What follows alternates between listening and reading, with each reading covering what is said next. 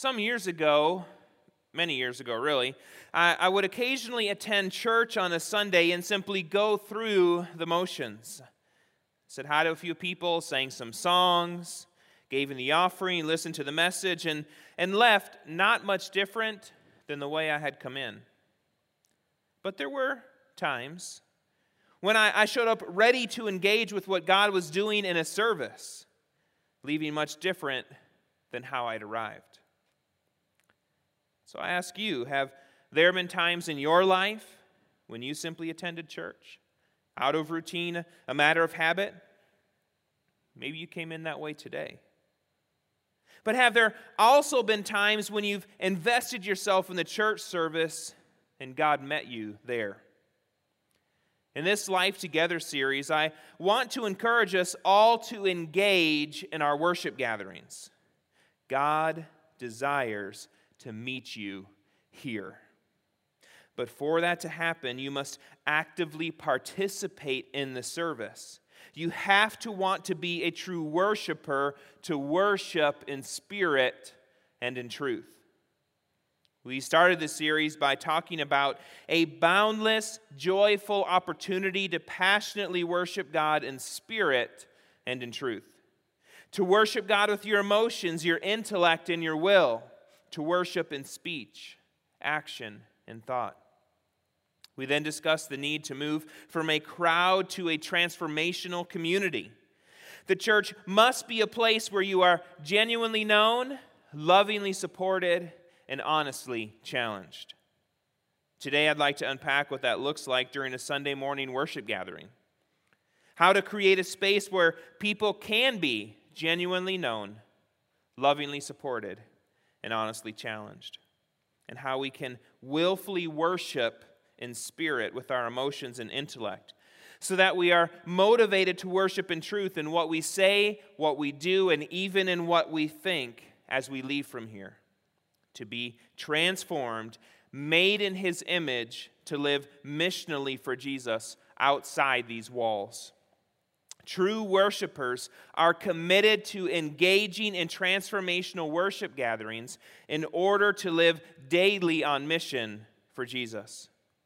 This church is more than a building, it is more than a crowd. We are called to be a transformational community, a place where people come and their lives are changed, sent out on mission for Jesus in the world. So if you have your Bibles, and I hope you do, I invite you to turn with me to Acts chapter 2 this morning, verses 42 through 47. We're going to look at how the early church took time to gather. What did they do during their worship gatherings? So, reading from Acts 2 42, says, All the believers devoted themselves to the apostles' teaching and to fellowship and to sharing in meals, including the Lord's Supper, and to prayer. A deep sense of awe came over them all, and the apostles performed many miraculous signs and wonders. And all the believers met together in one place and shared everything they had. They sold their property and possessions and shared the money with those in need. They worshiped together at the temple each day, met in homes for the Lord's Supper, and shared their meals with great joy and generosity all the while praising God and enjoying the goodwill of all the people. And each day the Lord added to their fellowship those who were being saved. What great verses. These are the very words of God. First thing I'd like to share is true worshipers participate in transformational worship gatherings. To be a true worshiper, you've got to engage in a worship gathering.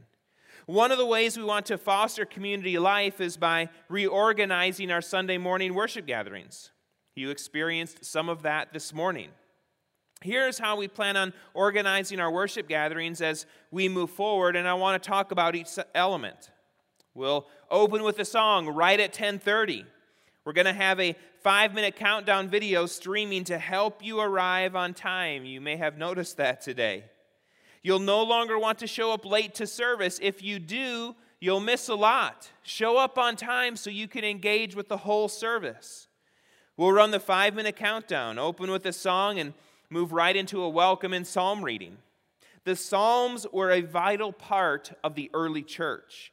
They were the daily lifeblood of early Christians. The Psalms were the hymn book, the prayer book of Jesus and his followers. They would have known them by heart. When we read and pray the Psalms, we're joining a 2,000 year old tradition of declaring these scriptures over our church. We're praying along with the saints of old who used the Psalms as their prayer book and songbook. And so after the psalm reading, we'll have our announcements, a brief testimony of what God is doing in our midst with, with adults, with children, with our overseas ministries. Today, during that time, I had Chuck Clark come and talk about being water baptized. We want to be weekly reminded of why we do what we do to see lives changed by and for Jesus. I'll then ask for you to turn to a neighbor and ask them how they've applied the message from the previous week. Today, I had you ask people if they took time to abide in Jesus this week. We did this a couple of months ago and we filled out five names of people to share Jesus with. You came back the next week and you asked others how that went. If we want to get serious about our faith, we have to start keeping one another accountable to what we hear each week.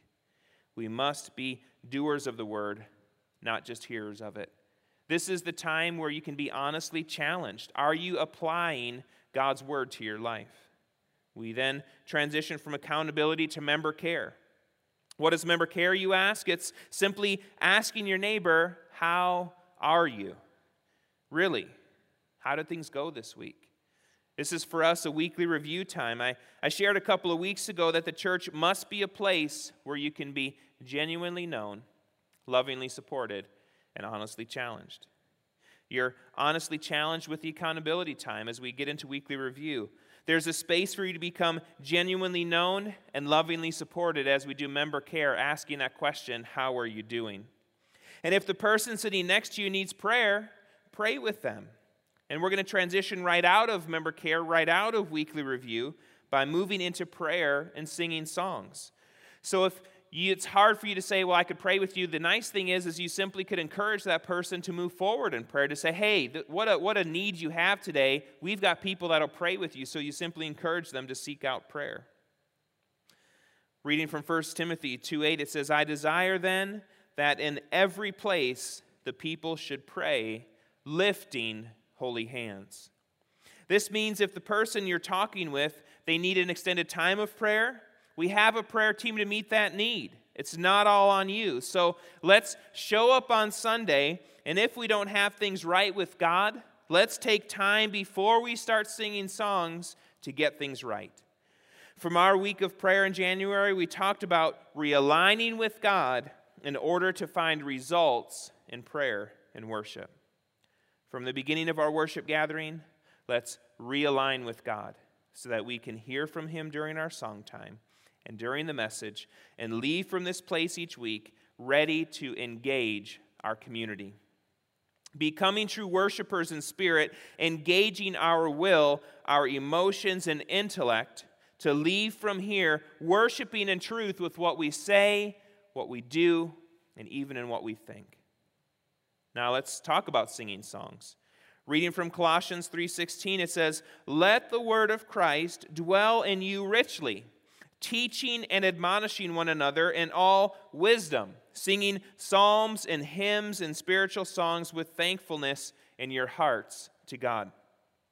Singing songs is a part of our worship experience. Everyone sings, some in the shower, others in the car. So why not sing in church?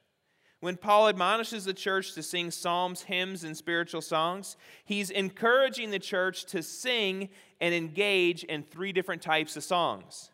The first is psalms, which are songs of praise to God. The second are hymns, which are songs of doctrine about God.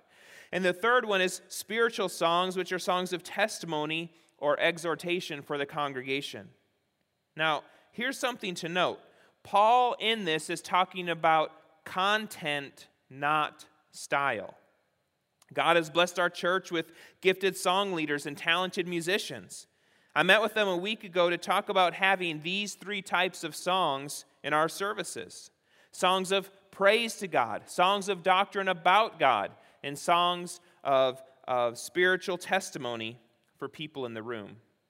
From the songs we sang today, Open the Eyes of My Heart, it's a spiritual song, a song of exhortation. Worthy of It All is a psalm, it's a song of praise. And, and we're going to close today with Man of Sorrows, a hymn, a song of doctrine.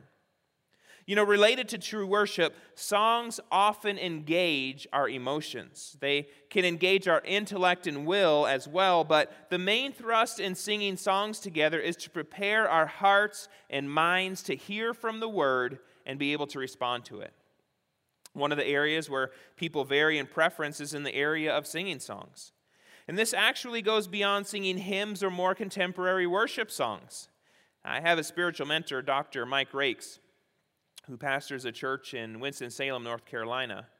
And I was visiting with his church, and he shared with me, we were talking about songs in church. And, and he shared that after pastoring for 20 years and leading three different churches in various areas in the U.S., one of which represented 20 different cultures, he was in Orlando during that time, he became weary of bouncing from style to style during a song service. What he found was is he encouraged the worship team to play different songs in order to engage different members of their congregation. That worship became much more about presentation and less about an experience with God.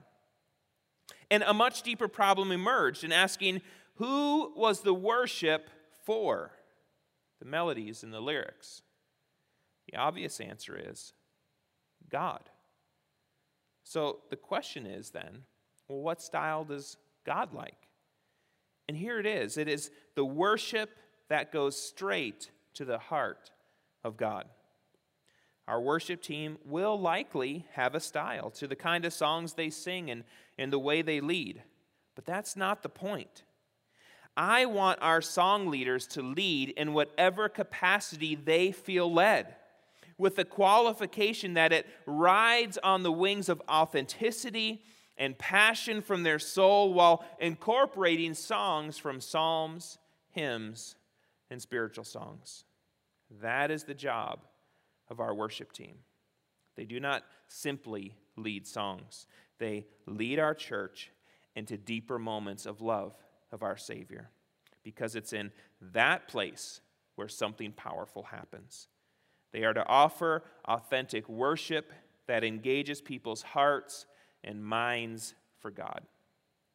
After we've sung a few songs, inviting the Spirit to lead our times together, we will provide an opportunity for people to give generously.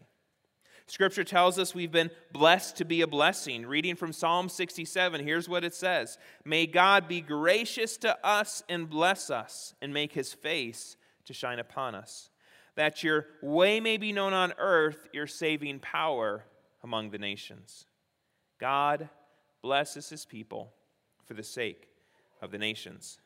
God blesses you for the sake of the nations. As God's children, we are to be generous with the resources that God has given us. Finances can be a touchy area for people, but it need not be. Either God truly owns it all in your life or he doesn't.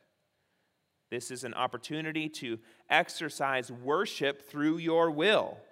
I found that people can serve God in a lot of ways, but they can still hold back in worshiping through giving. Let that not be said of us. Sharing, giving, it's, it's not a natural trait. It doesn't take long for toddlers to wage war with one another over a toy. It is human to be selfish, it is supernatural to be obedient to the Spirit, to take care of the poor, to have a generous heart. The Bible admonishes us to dedicate the first 10% of our resources to the work of the church. But did you know that Connection Point tithes as well? If you were here for our annual business meeting last Sunday, you saw the report that Connection Point gave $133,000 to missions last year, locally and globally. That's incredible. The church is committed to giving generously, and that's how it should be. So I want to encourage you to give generously to worship through giving. You've been blessed to be a blessing. In our worship gatherings, we worship by coming together in community through announcements, accountability, and member care, our, our, weekly review time, by taking time to pray, by singing songs, and through giving. And the last element is studying the Word together. Paul giving instructions to Timothy, he shares. Devote yourself to the public reading of Scripture, to exhortation, to teaching. The disciples, they came from a Jewish background. Jesus taught in the synagogue. We see this in the Gospels. And with that background came some habits as it relates to the handling and reading of Scripture. Luke 4 provides the account of Jesus in the synagogue at Nazareth. It reads And he came to Nazareth, where he had been brought up, and as was his custom, he went to the synagogue on the Sabbath day, and he stood up to read. And the scroll of the prophet Isaiah was given to him. I don't have time to fully unpack what a synagogue service look like, but I do want to talk about a few points as it relates to our handling of God's word. So here's a picture of a synagogue at Gamla, a first century Jewish village sacked by the Romans in AD 66. So what's nice is it's preserved for us to see what a first synagogue, first century synagogue looked like. So it's one of the few in Israel. Jesus likely spoke here because Matthew writes, he says, And he went, Jesus, went throughout all Galilee, teaching in their synagogues and proclaiming the gospel of the kingdom and healing every disease and every affliction among the people. Now, there is a main part of the synagogue where people sat in a side room where the scriptures were kept. You can see that in the picture. You can see the side room, and you can see where they would have sat for the scripture. And in the synagogue was a person called the Hazan. In the Bible, they're referred to as the synagogue ruler. He was hired by the town to take care of the synagogue, like a custodian. In the Bible, Jairus was a Hazan. Jesus healed his daughter in Capernaum.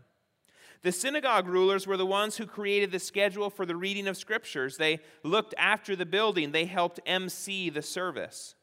So when it came time in the service to read the scripture, the Hazan would go to the Torah closet, a side room where the scrolls were kept, which would bring an odd hush over the crowd. He then takes the Torah scrolls, he takes them from that closet, he raises them up over his head, causing an electric shock of awareness, which would bring an uh, for because the very words of God were now among them. And then people instantly began to clap and to sing as the Hazan would dance his way to the middle of the synagogue where the scripture would be read. The word of God was among them, and the word of God is among us. Can you imagine that? So, from the side room, he'd take that scripture, and as he'd hold it up, people would begin to clap and sing as he would dance his way to the middle of the synagogue where they would look at that word of God and look at it with reverence. You know, I think we've lost a bit of the awe and wonder of the Word of God. God's communication in written form, the words of Jesus as God speaking in audible form. We've become casual in our handling it because it's so readily available in our homes. The reading and teaching of Scripture is a priority in our times together. I've asked our drama department if they'd be willing to be scripture readers each week to highlight the value of God's Word. I'm even going to ask that we stand for the reading of God's word out of reverence for the very words of God being read in our midst. May we gain a holy awe and reverence for the word of God. My desire, my prayer for you as we work our way through Scripture is that you don't simply learn some new facts. I know that facts are safe, less invasive, but my real hope for you is to have deep and personal moments with King Jesus May you become enamored with the beauty of God. True worshipers, they live daily on mission for Jesus. The early believers came together to worship, and then they went out to change the world. The story right after Acts 2:42 account of the believers coming together is the story of Peter healing a crippled beggar. The blind man was sitting by a gate near the temple, and he asked Peter and John for some money. Reading from Acts 3. Peter directed his gaze at him, as did John, and said, Look at us. And he fixed his attention on them, expecting to receive something from them. But Peter said, I have no silver and gold, but what I do have, I give to you. In the name of Jesus Christ of Nazareth, rise up and walk. You know, the reason Peter said, Look at us, is because the blind man was looking at their hands, hoping for a handout. But Peter knew more than he needed money, this man needed a relationship with Jesus. And what happened? Here's what we find in Acts 3. And he took him by the right hand and raised him up, and immediately his feet and ankles were made strong. And leaping up, he stood and began to walk and entered the temple with them, walking and leaping and praising God. And all the people saw him walking and praising God and recognized him as the one who sat at the gate beautiful of the temple asking for alms. And they were filled with wonder and amazement at what had happened to him. The crowd then comes together. Peter preaches the gospel, and Acts 4 records, But many of those who had heard the word believed, and the number of men came to about 5,000. There are thousands of people outside these walls who need you to come here on a Sunday, engage in our transformational worship gathering through accountability, through weekly review, through prayer, singing songs, giving, and hearing from the Bible, and then leave ready to share the story of Jesus with them. We come together in this place every week to be made more in the image of Christ, to dwell in His presence, so that we can leave from here full of His presence, taking His presence into the world on mission for Him, serving as His hands and feet to the world. May this room be filled with true worshipers. Worship God in spirit and truth. Worship Him with your emotions, your intellect, and your will as we come together in community in times of prayer, singing songs, giving generously, and hearing from the Word of God. And then go back out passionately doing everything as an act of worship and truth with what you say, with what you do, and what you think. Have you been attending church, but not engaging your emotions, your intellect, and your will? Are you hungry for more of God? Do you desire to be a part of a genuine, authentic, faith filled community? Start by making a commitment to show up next Sunday ready to engage in worship by singing, by praying, by giving, and hearing from the Word.